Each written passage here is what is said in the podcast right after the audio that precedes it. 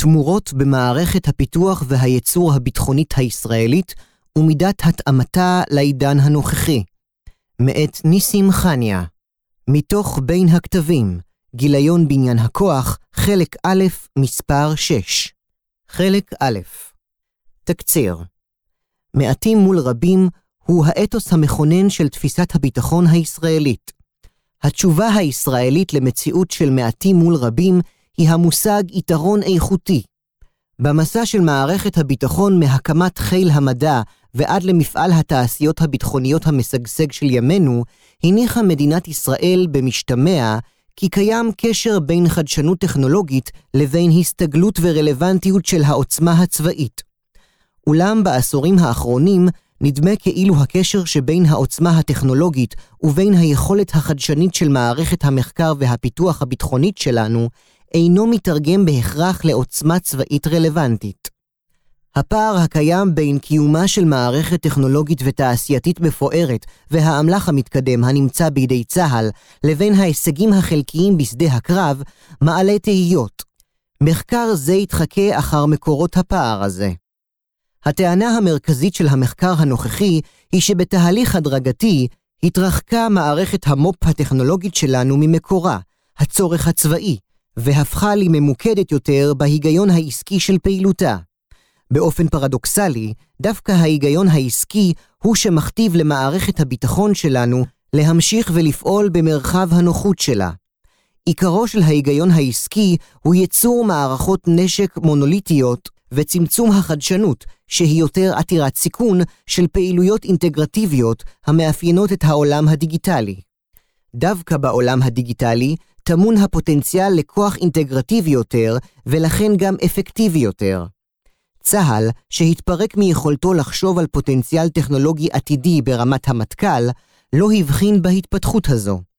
דווקא הצלחתה של מערכת המחקר, הפיתוח והייצור הביטחוני לספק לצה"ל מערכות נשק מתקדמות, חשובות ומרשימות כמו כיפת ברזל, מונעת מאיתנו מלהבחין בתהליך המתמשך של דעיכת רלוונטיות העוצמה הצבאית שלנו, והקשר הקיים בינה לבין מערכת בניין הכוח. מהו התהליך שהביא אותנו לכאן? עוד בימי המחתרת, וביתר שאת עם פרוץ מלחמת העצמאות, ברור היה למנהיגי היישוב והמדינה הצעירה הקשר הקיים בין מחקר, פיתוח ויצור ביטחוני לבין סיכויי העמידה של מדינת ישראל במאבק הביטחוני. עם התייצבות המדינה הצעירה, מוסדה התעשייה הביטחונית בישראל ופותחה על מנת לענות על צרכים ביטחוניים מקומיים, אולם בעשורים האחרונים מרבית פעילותה אינה קשורה רק בסיוע לצורכי הביטחון הלאומיים, כפי שאלו באים לידי ביטוי בעיקר בצה"ל. בתחילה, התפקיד שהועידו לתעשייה הביטחונית נגזר מהגבלות על רכש של מערכות נשק וציוד צבאי מחו"ל. בהמשך, ולאחר שצברה נכסים, החלו הצעדים הראשונים של היצוא הביטחוני, בעיקר כפעילות משנית שנועדה לאזן תנודות בביקוש המקומי ולהוזיל עלויות פיתוח וייצור בעבור צה"ל. עם הזמן, צמח הייצוא למימדים הממקמים כיום את ישראל בין יצואניות הנשק הגדולות בעולם. התמורות וההתפתחויות של התעשיות הביטחוניות הפכו אותן למה שהן היום, מעצמה טכנולוגית ועסקית שחשיבותה ליצוא הישראלי גדולה, אך לצד זאת, בעלת אוריינטציה עסקית מובהקת ותלויה לחלוטין בייצוא התוצר שלה. התפקיד האסטרטגי של התעשייה הביטחונית מנקודת המבט הלאומית השתנה ללא הכר. שינוי התפקיד של התעשייה הביטחונית קשור במידה רבה להטיה גוברת של מדיניות משרד הביטחון לעבר שיקולים לאומיים וכלכליים במובנם הרחב, על חשבון צרכים ביטחוניים ישירים. הדבר קשור אמנם למגמה כללית של שינוי סדרי העדיפויות הלאומיים, אך לאחרונה, מדיניות משרד הביטחון נובעת משינויים בתפקיד התעשייה, לא פחות מאשר השפעת המדיניות על התעשייה. משקלה הכלכלי, החברתי והפוליטי של התעשייה הביטחונית גדל ככל שהתעשיות גדלו, וההשפעה של אלו על מערכת השיקולים של משרד הביטחון גברה בהתאם. נמצא שמשרד הביטחון נאלץ להציב לתעשיות דרישה סותרת. מן הצד האחד, לחתור לרווחיות, ומן הצד השני, לשמר כושר ייצור של מערכי נשק קיימים, גם אם אלה אינם רווחיים, ולפתח עבור צה"ל אמצעי לחימה אסטרטגיים שברור שלא ניתן יהיה למוכרם בחו"ל. את המתחים המובנים האלו, משרד הביטחון פורק דרך עידוד וסיוע ליצוא הביטחוני ומציב את הצלחתו של היצוא כהכרח לקיום המערכת כולה. התגברות השפעת המימד של היצוא הביטחוני לא החלישה את יחסי התלות בין צה"ל לבין התעשייה, אלא שינתה את אופיים. היתרון התחרותי עליו נשענת התעשייה הביטחונית הישראלית בשוק הנשק הבינלאומי, מתבסס על הקשר ההדוק שלה עם צה"ל. יוקרתו של צה"ל בעיני מדינות רבות בעולם, אשר עלתה בעקבות הצלחתו במלחמות ב-1956 וב-1967, היוותה נכס לתעשיות המקומיות. כמו כן, החיכוך המבצעי הרב שצה"ל מספק לאמל"ח שהתעשייה מפתחת, מאפשר לה לקצר תהליכי פיתוח והבשלה של מערכות, ולתת להן תו תקן של ניסיון מבצעי בקצב גבוה יחסית לשוק.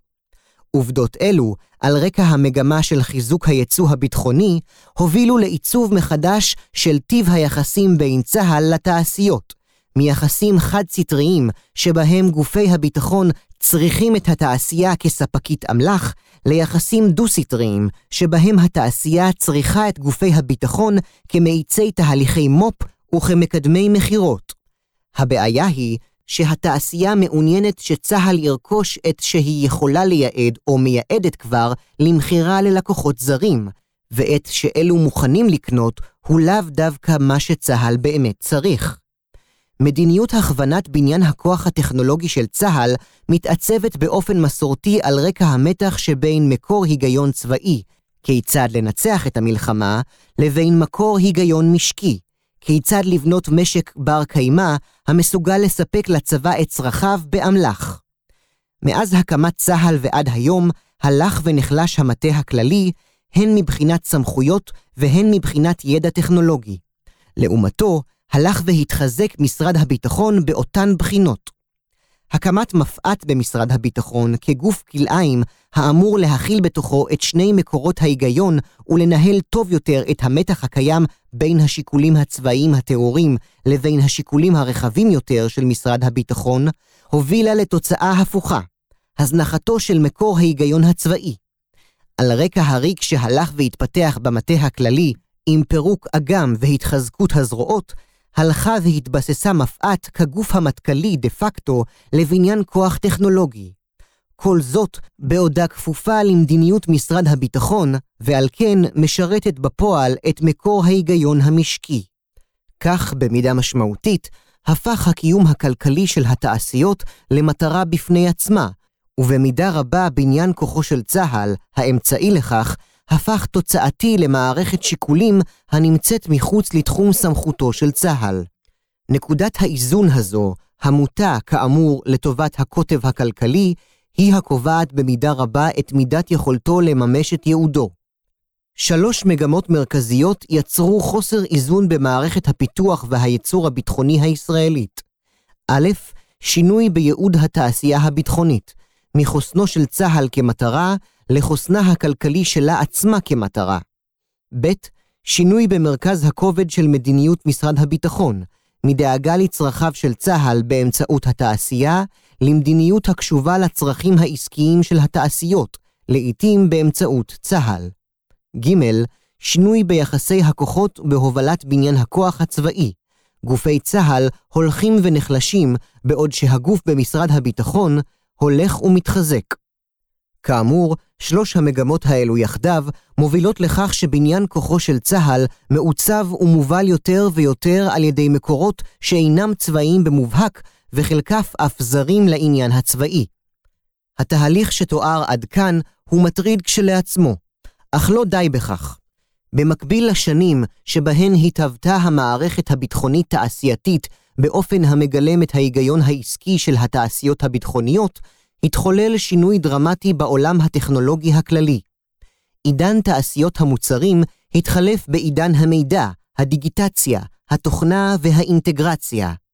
הטרגדיה האמיתית קשורה להחמצה של המערכת הביטחונית את הפוטנציאל הצבאי הגלום בטכנולוגיות שהביא איתו העידן הדיגיטלי, והקושי לתת מענה אפקטיבי לאיומים החדשים שנוצרו גם הם על רקע התקופה. ניתן להניח כי המעטפת המגנה שבה עטופות התעשיות הביטחוניות על ידי משרד הביטחון, תרמה לתמרוץ חסר שלהן ולזיהוי חלקי בלבד של הצורך להתאמת המערכת לעידן החדש. חולשת צה"ל, שהפקיד חלק גדול מחשיבתו על העתיד בידי המערכת המופית-תעשייתית, תרמה גם היא להחמצת הפוטנציאל החדש. שינויים בסיסיים לגבי אופי הלחימה, שהחלו לחדור להכרה הארגונית החל משנות ה-90, לצד התגברות הופעתן של טכנולוגיות מידע, הובילו לשינוי בדרישות לטכנולוגיה צבאית. צה"ל צריך הרבה פחות דורות חדשים של אמל"ח עיקרי כמו טנקים, טילים ומטוסים, ונדרש יותר לטכנולוגיות מעולם התוכנה, מערכות מידע, מערכות שוב, קישוריות בין מערכות ופיתוחים בתחום המודיעין והסייבר, היכולים להועיל בזכות עצמם או כמכפילי כוח לאמל"ח קיים. ברם, היצוא הביטחוני, שנחשב על ידי משרד הביטחון כמפתח לשגשוגן של התעשיות, דווקא מנציח את מרכיבי העוצמה המסורתיים של התעשייה הביטחונית, הנוגעים בעיקר לפרויקטים מושתתי פלטפורמה, להבדיל מפרויקטים מושתתי רשת. התמיכה של מפא"ת ושל משרד הביטחון בקידום התעשיות הביטחוניות אינה עולה בקנה אחד גם עם רעיונות של הכלכלה החופשית, המעצבת את הטכנולוגיה האזרחית והמאיצה אותה. מוועדי עובדים מאורגנים, דרך תפיסות טכנולוגיות מתקדמות ועד שיטות ניהול. תעשיות הביטחון המסורתיות אינן דומות לתעשיות ההייטק המתעצבות בסביבה התחרותית הקשה של השוק האזרחי, ועל כן גם מתקשות לסגור את הפער שנוצר.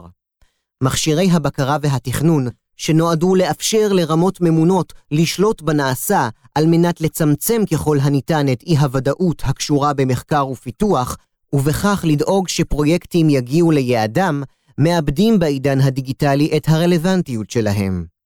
במקום לצמצם סיכונים, הבירוקרטיה מוסיפה תקורות בזמן ובכסף, ובכך דווקא מגדילה סיכונים. בה בעת, משמרת הבירוקרטיה את מאזן הכוחות הפוליטי במערכת, ולכן אין לגורמי הכוח אינטרס לשנות אותה. תחום הטכנולוגיה הביטחונית מאפשר מקום רב לפרשנויות בנוגע ליחסי עלות-תועלת. לכן, החלטות יכולות להיות מוכרעות באופן מובהק שלא לטובת השיקול הביטחוני, אך בכל זאת להיות מפורשות על ידי מקבליהן כפשרה טובה דייה בין כלל השיקולים. בסיטואציה כזו, נדרש לייצר תנאים ארגוניים שישמרו על מאזן סביר בין כוחות, ושיעודדו דיאלקטיקה בריאה בין הגופים האמונים על האינטרסים השונים במערכת. בפרספקטיבה לאחור, השינוי הארגוני המשמעותי היחידי שנעשה בהקשר הזה בשנות ה-70, הקמת היחידה למו"פ, שהייתה ברבות הימים למפא"ת, לא פתר את הבעיות, אלא אדרבה, הוא האיץ אותן. מאז, כבר למעלה מ-40 שנים, הארגון הבסיסי של הפיתוח והייצור הביטחוני לא עבר רוויזיה מהותית יזומה, חרף שינויים חסרי תקדים בתקופה הזו בתפקידה האסטרטגי והכלכלי של התעשייה הביטחונית בישראל ותפקידה של הטכנולוגיה בשיח הצבאי, שינויים שרק העמיקו את הבעייתיות המובנית במערכת עם התחזקותן של מגמות העידן הדיגיטלי. הקדמה המחקר הנוכחי מתייחס למערכת הפיתוח והייצור הביטחוני הישראלי.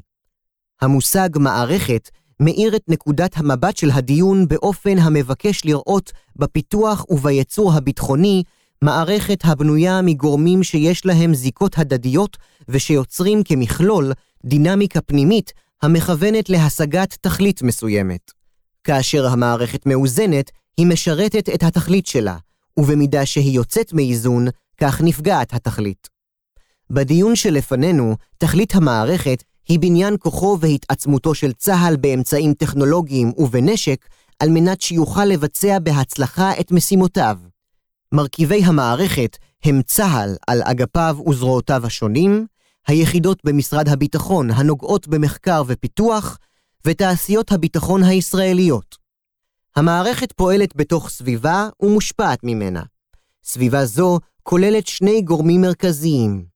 אויבים המשנים עצמם, תפיסת עימות, אמל"ח, בקצב מהיר, וטכנולוגיה המשתנה בקצב מהיר אף יותר, בעיקר בשל היותה קשורה באופן הדוק לכלכלה הגלובלית. במערכת הפיתוח והייצור הביטחוני פועלים שני מקורות היגיון מרכזיים האמורים להשלים אחד את השני. מקור ההיגיון הצבאי בבניין הכוח מבוטא בשאלה אילו אמצעים נדרשים על מנת לנצח את המלחמה, ויזוהה לרוב עם נקודת המבט העקרונית של גורמי הצבא. מקור ההיגיון המשקי מבוטא בשאלה מה נדרש על מנת להבטיח לצבא את האמצעים הדרושים לו, ויזוהה לרוב עם נקודת המבט העקרונית של גורמים בדרג האזרחי. כאמור, מבחינה תאורטית, שני מקורות ההיגיון הללו משלימים זה את זה. הצבא אינו יכול לממש את האחריות המוטלת עליו מבלי שיסופקו לו התנאים החומריים לעשות זאת, אספקה סדירה של אמצעים ונשק רלוונטיים, ואילו המדינה אינה יכולה להבטיח אספקה כזו מבלי שפיתחה תשתית כלכלית ותעשייתית לפיתוח ולייצור, כמו גם ערוצי יבוא רלוונטיים ויציבים. בה בעת, היחס בינם אינו סימטרי. אין למדינה הצדקה להשקיע כל כך בתעשיית ביטחון לולא הצורך הצבאי. מבחינה מעשית וברוב המקרים, מקור ההיגיון הצבאי ומקור ההיגיון המשקי נמצאים במתח אחד כלפי השני.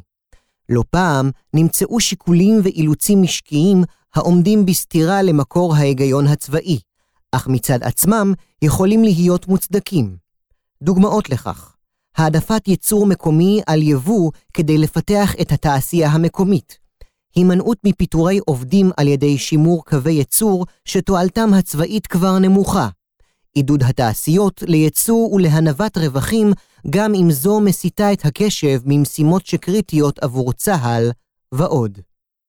השאלה היא כיצד ניתן לאזן בין שני מקורות ההיגיון על מנת שהמערכת תשרת את תכליתה.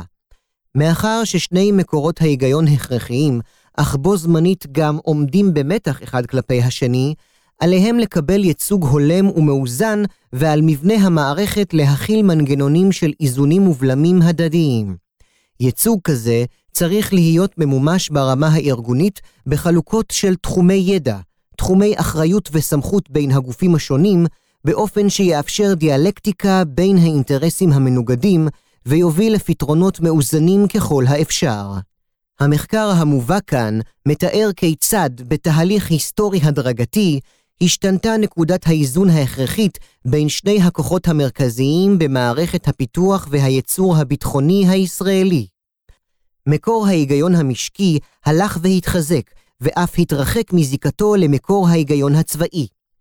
העניין קשור בהתפתחותם של כל אחד ממרכיבי המערכת מאז התהוותה ועד היום, כמו גם בשינויים בסביבת המערכת, שינוי באופן העימותים הצבאיים וכניסה לעידן טכנולוגי חדש.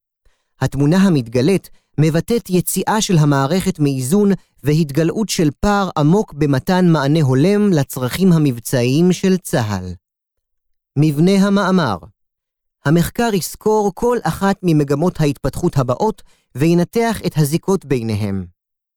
בפרק א' נסקור את התפתחות התעשייה הביטחונית בישראל וכיצד השתנה ללא היכר התפקיד האסטרטגי שלה, מספקית נשק הכרחי לצה"ל לבעלת אוריינטציה עסקית מובהקת ותלויה לחלוטין בייצוא התוצר שלה.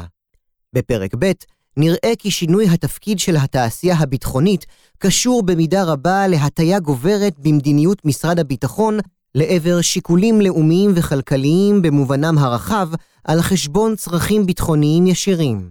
ההיגיון של מדיניות משרד הביטחון הוא כי הכרחי שהתעשיות תהיינה רווחיות, ועל כן הצלחתו של הייצוא מהווה הכרח לקיום המערכת כולה. בפרק ג' נציג את יחסי הכוחות בין משרד הביטחון לבין המטה הכללי של צה"ל, ונראה כיצד נחלש המטה הכללי, הן מבחינת סמכויותיו והן מבחינת הידע הטכנולוגי הקיים ברשותו. לעומתו, הלך והתחזק משרד הביטחון באותן בחינות, עד שנוצרה מציאות ארגונית שבה בניין הכוח של צה"ל מעוצב למעשה מבחוץ. בפרק ד' נציג את צמצום ההלימה בין צורכי צה"ל לבין העשייה הטכנולוגית בתעשיות הביטחוניות. נראה איך שינויים בסיסיים כלפי אופי הלחימה, לצד התגברות הופעתן של טכנולוגיות מידע, הובילו לשינוי בדרישות לטכנולוגיה צבאית, אשר לתעשייה הביטחונית המסורתית אין בהכרח יתרון על פני התעשייה האזרחית לספק. בפרק ה' נציג ניתוח מערכתי של מפגש מערכת הפיתוח והייצור הביטחוני עם העידן הדיגיטלי, ונטען כי נדרשת הגדרה מחודשת של תחום הטכנולוגיה לשימושים צבאיים, הן בידע ובנכסים ההנדסיים, והן במתודות התכנון, ההרכשה והניהול של כלל הגופים במערכת. פרק א' התפתחות התעשייה הביטחונית בישראל, וכיצד זו הפכה מספקית נשק הכרחי לצה"ל ליצואנית נשק בקנה מידה גלובלי. המוטיבציה הראשונית להקמת התעשייה הביטחונית ולפיתוחה נבעה מהרצון לתמוך בכוחות ההגנה ובהמשך בצה"ל בייצור ובפיתוח אמל"ח.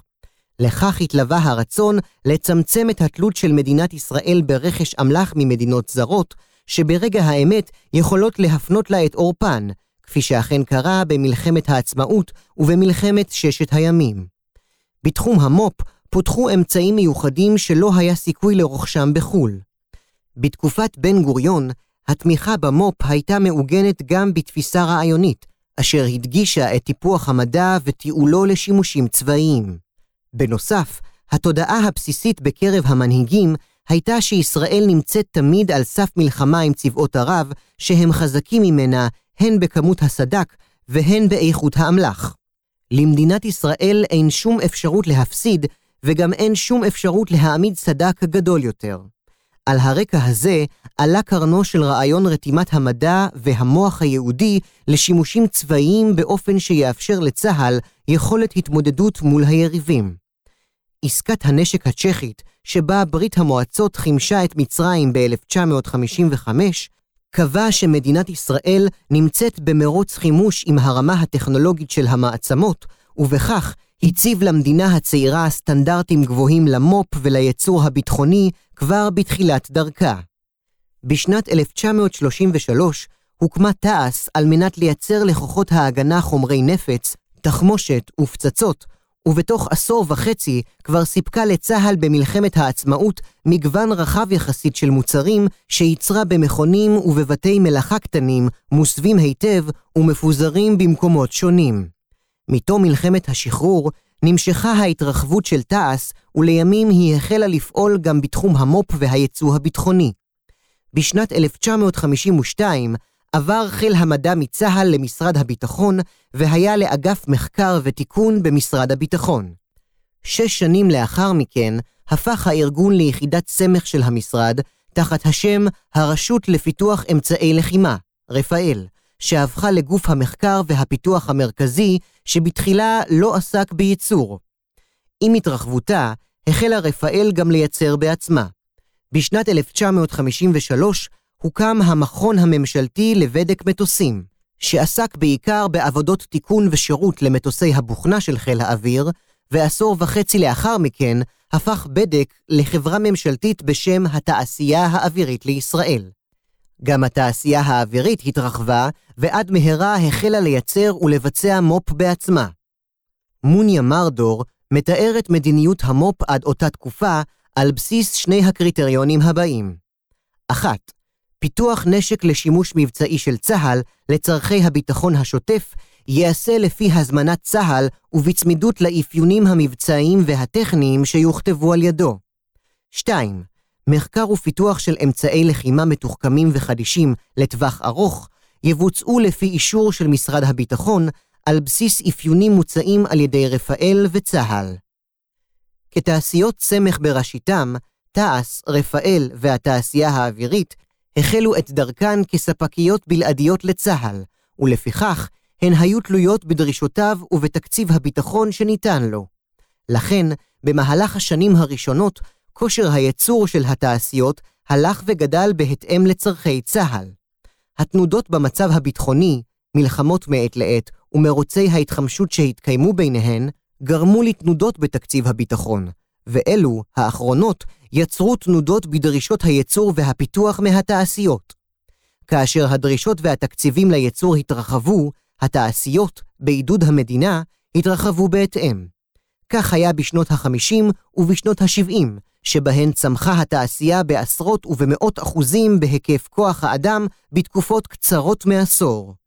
אולם כאשר תקציבי הביטחון קוצצו, התעשיות לא ידעו להצטמצם באופן יחסי ובמהירות, ולא פעם נקלעו למשברים. צעדיה הראשונים של ישראל בתחום היצוא הביטחוני החלו בשנות ה-60, במסגרת שיווק עודפי ציוד, פלטפורמות ומערכות נשק, אשר לצה"ל לא היה בהן עוד צורך.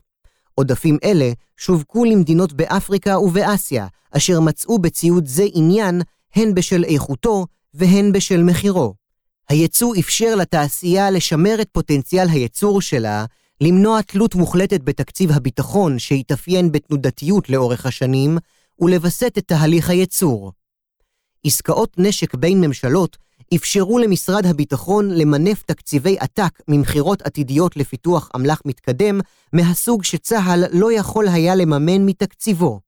למדינות השותפות היו תקציבים, אבל לאו דווקא את הידע או היכולת הטכנולוגית המצויים בתעשייה הישראלית. כך יכול היה צה"ל ליהנות מאמל"ח מתקדם ביותר, למרות תקציבו הדל יחסית, והתעשיות יכולות היו לשמור על איתנותן ולפתחה מעבר למה שתקציב הביטחון יכול היה לאפשר להן. באופן הדרגתי, החל גם ייצוא של פריטים ומערכות נשק פרי הפיתוח והייצור הישראלי. מלחמת ששת הימים הייתה נקודת מפנה בהיקף וברמת הייצור התעשייתי הביטחוני בארץ. המלחמה חיזקה את מגמות הייצוא הביטחוני. ערב המלחמה הטילו הצרפתים אמברגו על משלוחי נשק לישראל, אשר התבטא בעיקר באיסור על משלוח 50 מטוסי קרב מסוג מיראז', תוצאות ההסכם שנחתם שנה קודם לכן. ב-1969 האמברגו הצרפתי כבר היה מלא. באותה שנה גם הבריטים הסתלקו מעסקה לספק לישראל טנקי צ'יפטן. ארצות הברית אומנם החלה להיות ספקית נשק עיקרית לישראל, אך לא מבלי שניצלה מדי פעם את תלותה של ישראל בה על מנת להפעיל עליה לחצים מדיניים. ההתפתחויות הללו הובילו להסכמה בממשלה ובמערכת הביטחון שישראל צריכה לייצר בעצמה מערכות נשק עיקריות, מטוס, טנק וספינת טילים, נושא שעלה כבר בדיון קודם ולא הוכרע עד אותה עת. באמצע שנות ה-70 נסק תקציב הביטחון והגיע לשיא.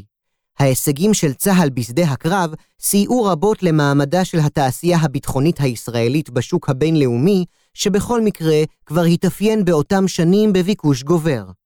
רפאל ותעש הכפילו את היקף התעסוקה שלהן תוך חמש שנים, והתעשייה האווירית הגדילה את מספר עובדיה פי אחת וחצי באותה תקופה. התנופה הזו המשיכה במהלך העשור העוקב, ובממוצע הגדילו התעשיות את מצבת כוח האדם שלהם פי 1.8 בין השנים 1970 ל-1980.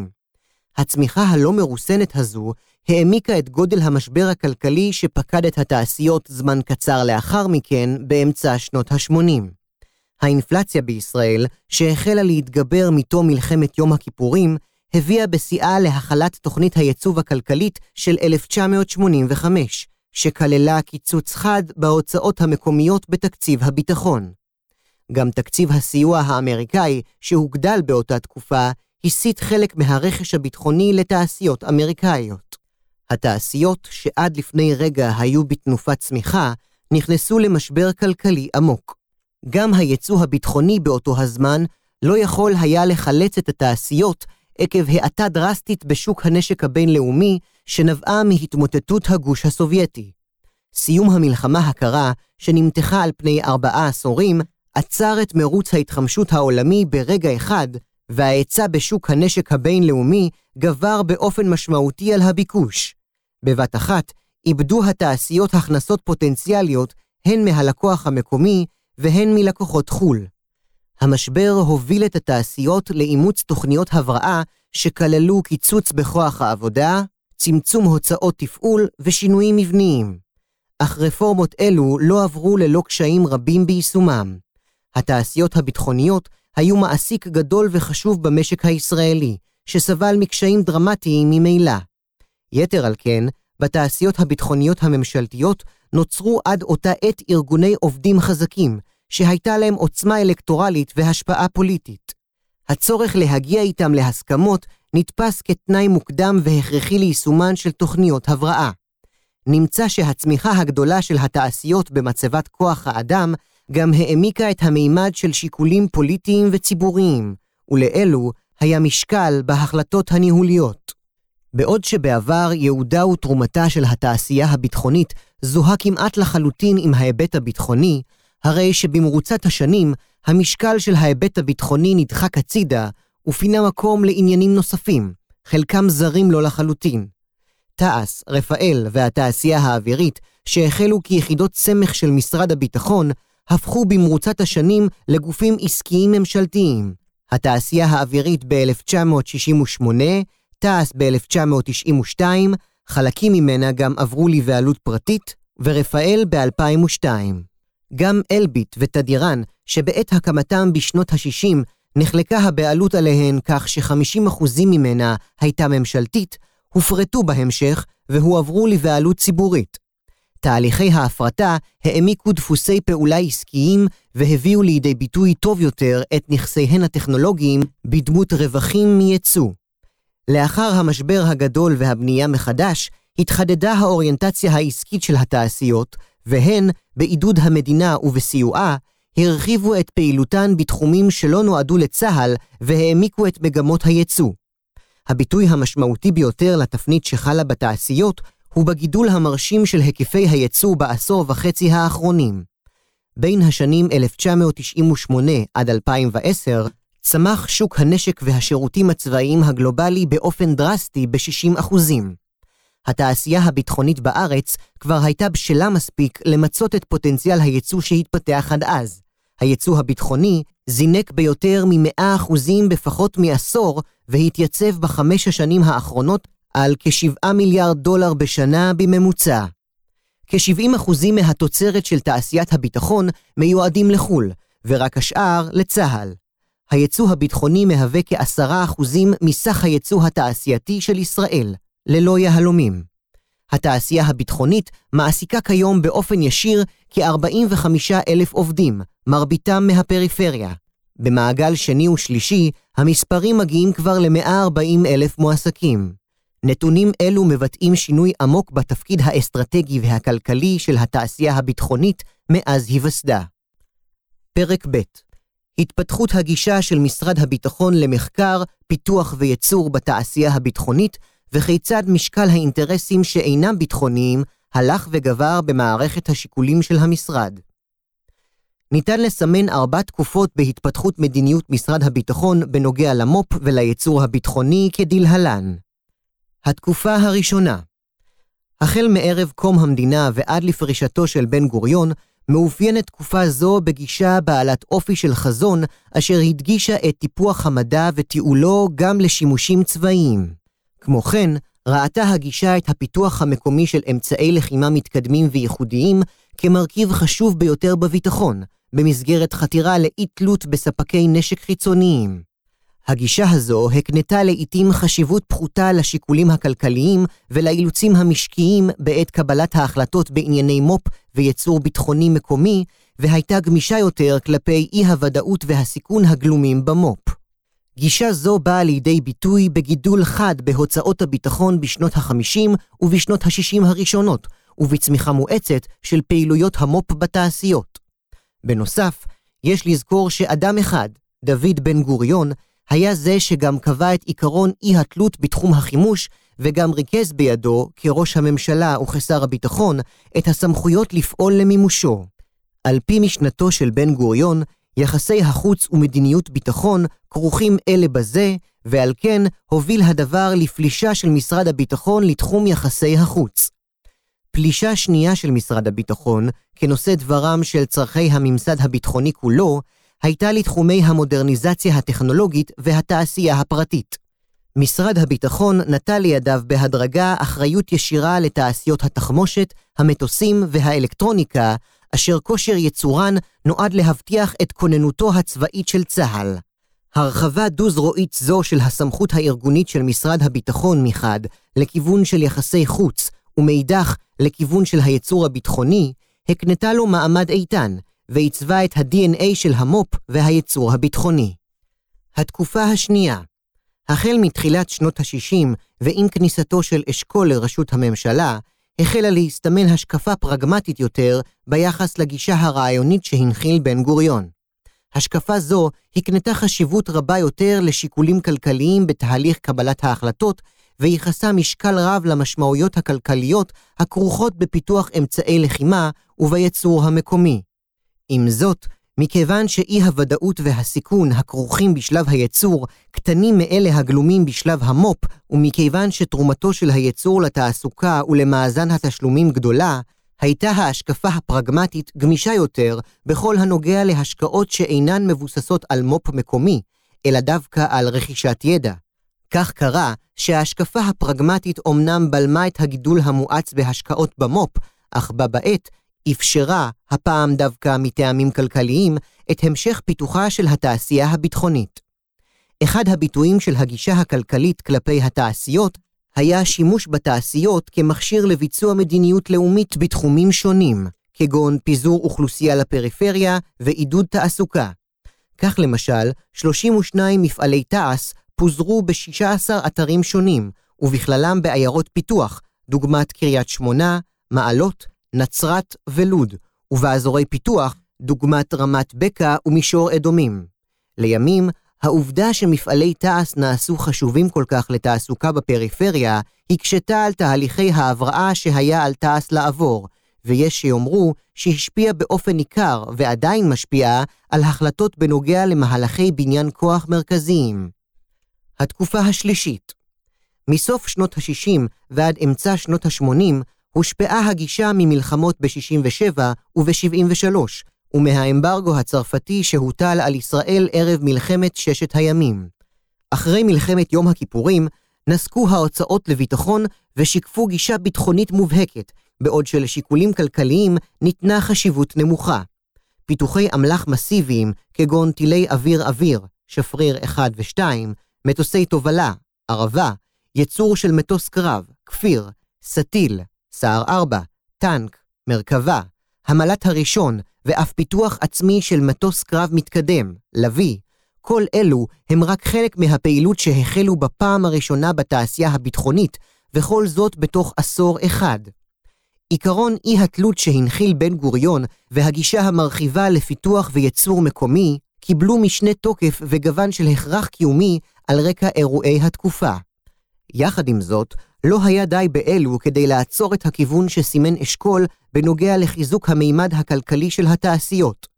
בסוף שנות ה-60 הפכה התעשייה האווירית לחברה ממשלתית בע"מ, והחברות אלביט ותדירן, שבעת הקמתן הסתכמה בעלות המדינה עליהן ב-50%, הופרטו.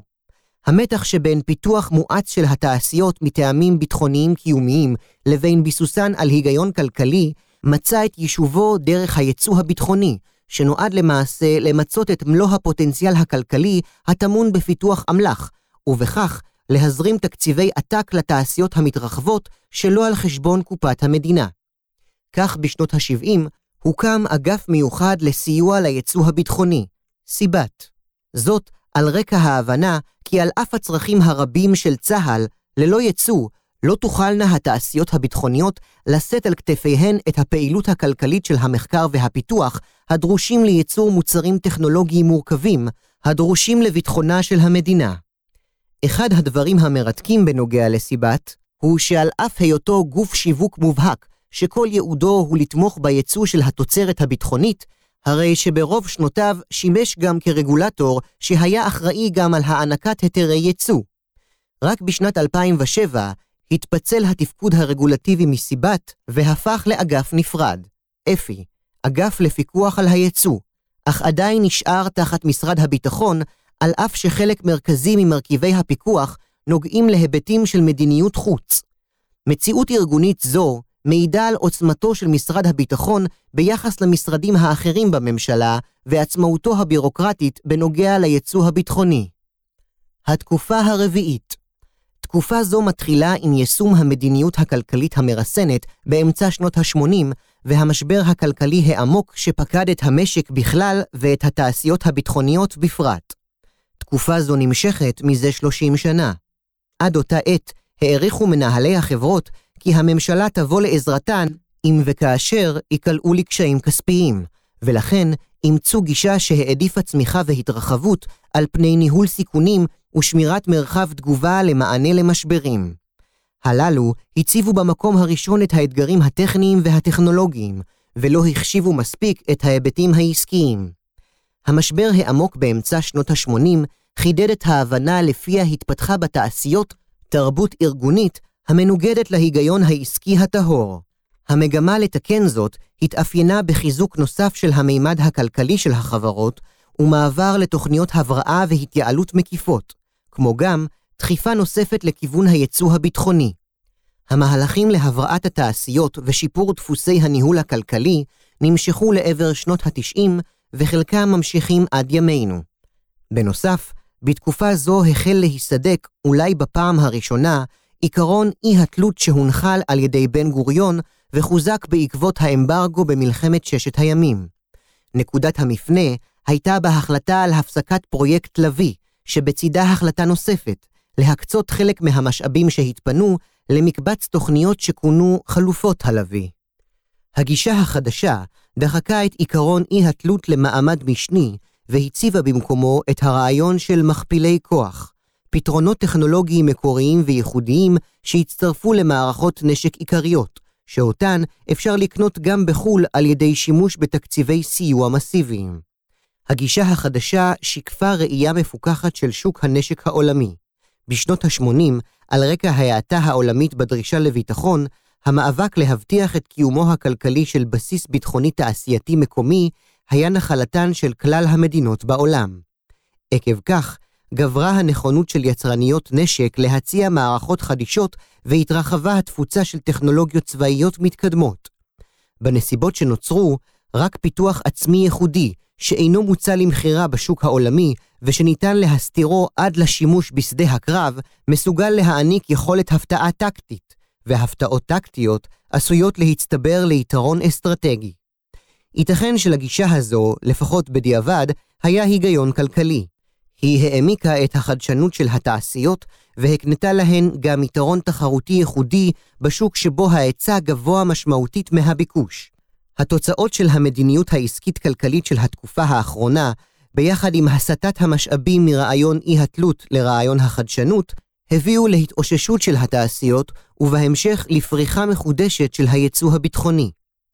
כיום המעמד של היצוא הביטחוני הפך כמעט אידיי, בעל חשיבות מרכזית וישירה הן לכלכלה ולמשק, והן לביטחון ליתרונו האיכותי של צה"ל. ראו למשל את הפסקה הבאה מתוך דוח מבקר המדינה. היצוא הביטחוני מגדיל את המכירות של התעשיות הביטחוניות, וכך מאפשר לשמר את התשתית התעשייתית, את הידע ואת ההון האנושי של התעשייה הביטחונית. אלה נחוצים כדי לאפשר קיום תעשייה ביטחונית הנמצאת בחזית הידע והטכנולוגיה, ובכך להקנות יתרון איכותי ייחודי לצה"ל. בנוסף לזאת, היצוא הביטחוני מסייע בקידום אינטרסים מדיניים, אסטרטגיים וכלכליים של מדינת ישראל. משרד הביטחון מעודד את היצוא הביטחוני. האגף לסיוע ויצוא ביטחוני מופקד במשרד הביטחון על קידום היצוא הביטחוני בהתאם למדיניות מערכת הביטחון ועל סיוע לתעשיות הביטחוניות בקידום היצוא הביטחוני.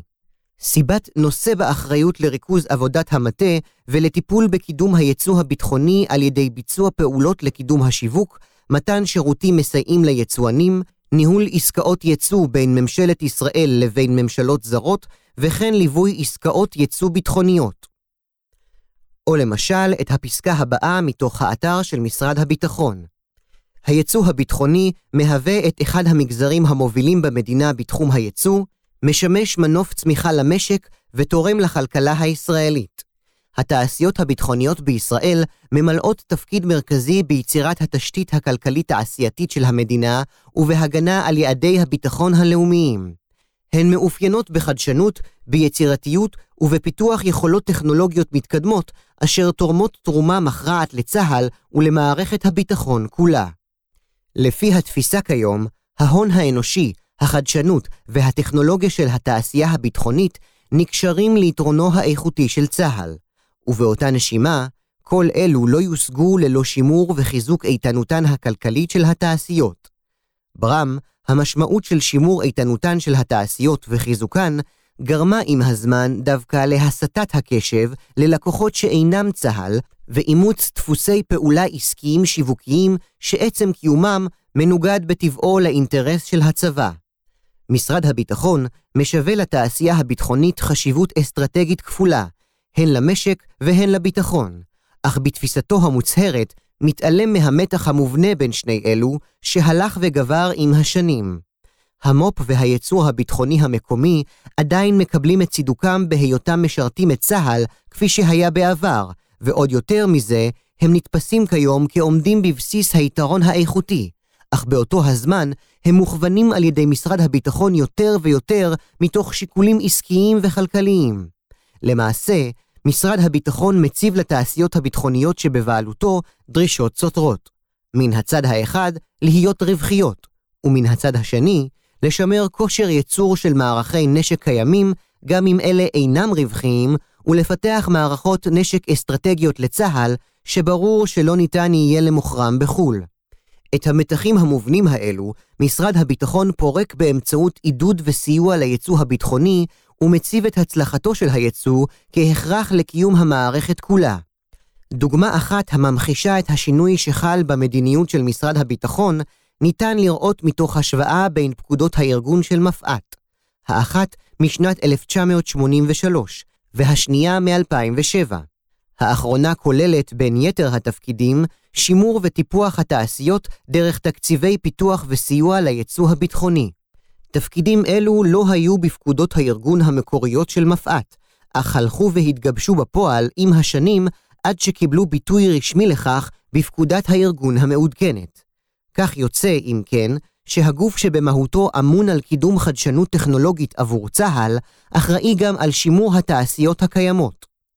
לסיכום, התעשייה הביטחונית הוקמה ופותחה מלכתחילה על מנת לשרת את צה"ל, אולם בתהליך ביסוסה היא הלכה ופיתחה תלות מובהקת בהתנהלות עסקית ובשירות לקוחות בחו"ל.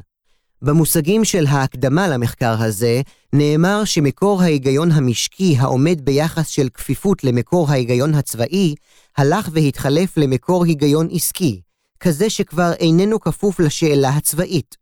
מקור ההיגיון העסקי שואל כיצד בונים תעשייה משגשגת, והתשובה לכך איננה לשרת את צה"ל, אלא במידה שזה תורם לכלכלת התעשייה. פרק ג' יחסי הכוחות בין משרד הביטחון למטה הכללי, וכיצד נוצרה מציאות ארגונית בה בניין הכוח של צה"ל מעוצב מבחוץ. עד כאן תיארנו כיצד, א', התפתחה התעשייה הביטחונית מתעשיית צמח, המספקת מענה לצרכיו המיידיים של צה"ל, ליצואנית נשק משגשגת המנוהלת תחת דפוסי פעולה עסקיים, ב', השתנה תפקידה האסטרטגי-כלכלי של התעשייה, והתגברו המימדים הלא-ביטחוניים במערך השיקולים של מדיניות משרד הביטחון. בפרק זה נבקש לתאר כיצד השתנו יחסי הכוחות בין משרד הביטחון לבין המטה הכללי של צה"ל, בכל הנוגע להכוונת המו"פ וליצור הביטחוני, באופן שהיום המטכ"ל איבד מיכולתו לעמוד על האינטרס הצבאי למול האינטרסים הכלכליים של התעשיות, בכל עת שהאינטרסים של אלו עומדים במתח מול האינטרסים של צה"ל. פרק זה מחולק לשלושה חלקים. החלק הראשון מתאר את התרוקנות האמצע הצה"לי. המטה הכללי הלך ואיבד בהדרגה את היכולת לעצב ולשלוט בבניין הכוח הטכנולוגי. החלק השני מתאר את התהליך המשלים, הקמתה של מפא"ת וצמיחתה שהובילה להתחזקות משרד הביטחון בעיצוב בניין הכוח הטכנולוגי של צה"ל. החלק השלישי יסכם את הפרק ויאיר מנקודות מבט נוספות וחשובות את טבעו של המתח הבסיסי העומד בין שני התהליכים. התרוקנות האמצע הצה"לי ככל שארגון נדרש לעסוק בתחומי ידע רבים יותר, כך הוא נדרש לביזור גדול יותר. ביזור גדול יותר, משמעותו יכולת התמקצעות גבוהה, אך גם מוטת שליטה רחבה, והאחרונה מובילה להיווצרותן של רמות היררכיה נוספות בארגון, שנועדו לסייע בניהול של המחלקות המקצועיות החדשות. אם כן, השאיפה של ארגון להתמקצעות מגיעה עם תשלום בדמות היווצרות של מבנה ארגון אנכי מחלקתי, מעין אוסף של סילואים מבודדים. במבנה כזה, תהליכים חוצי ארגון נדרשים להיות מתואמים דרך ראש הפירמידה, ולכן באופן טבעי נוצר צוואר בקבוק המקשה על הארגון לתפקד. כדי להתגבר על התיאום הבין-ארגוני מבלי לפגוע במבנה האנכי המאפשר התמקצעות, יש צורך בפורמליזציה של תהליכים קבועים, ובמקרים שהפורמליזציה לבדה מוגבלת מדי, יש צורך להקים גופים שיישאו באחריות ליישום ולתיאום ובקרה רוחביים לפי חלוקה פונקציונלית. בצורה הזו מתווסף גם מימד אופקי לארגון.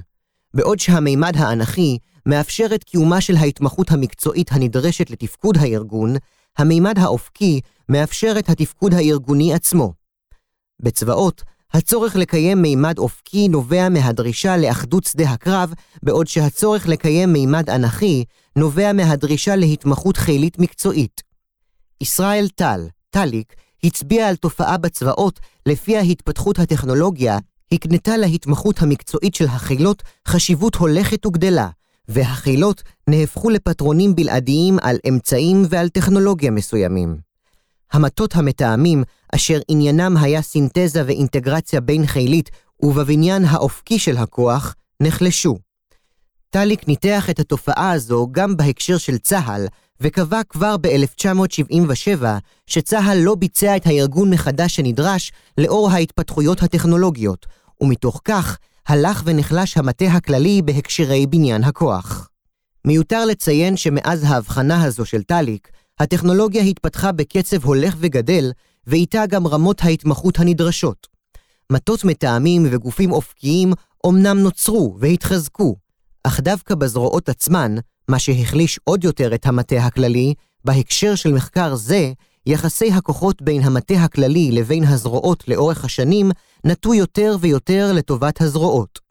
לצד תהליך התחזקות המימד האנכי של צה"ל על חשבון השליטה הרוחבית של המטה הכללי, יש לציין את תהליך ההתבזרות של המטה הכללי עצמו לאורך השנים. בשנים הראשונות של המדינה, צה"ל היה ריכוזי מאוד. כל הסמכויות והידע הנדרש לתכנון המבצעי ולתכנון בניין הכוח רוכזו בגוף אחד, אג"ם, ובראשו עמד סגן הרמטכ"ל. לאורך השנים הלך ונחלש אג"ם, והמחלקות שהיו כפופות לו קיבלו מעמד עצמאי של אגפים. תהליך זה נמשך בהדרגה עד לפני עשור, אז התפרק אג"ם סופית, ותפיסת הפעלת הכוח והתוכנית לבניין הכוח פוצלו לאגפים נפרדים, אמ"ץ ואג"ת. בתהליך זה איבד המטה הכללי בהדרגה את יכולת ההשפעה שלו על עיצוב בניין הכוח.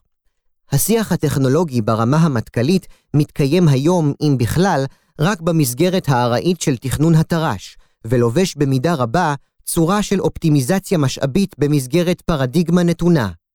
במילים אחרות, המטה הכללי איבד יותר ויותר את יכולתו לקבוע וליישם תהליכי בניין כוח הכפופים להיגיון מערכתי של ניצחון, והפך לאוסף של גופים המבצעים בקרה ומזעור נזקים על התהליכים המעוצבים והנוצרים מחוצה לו.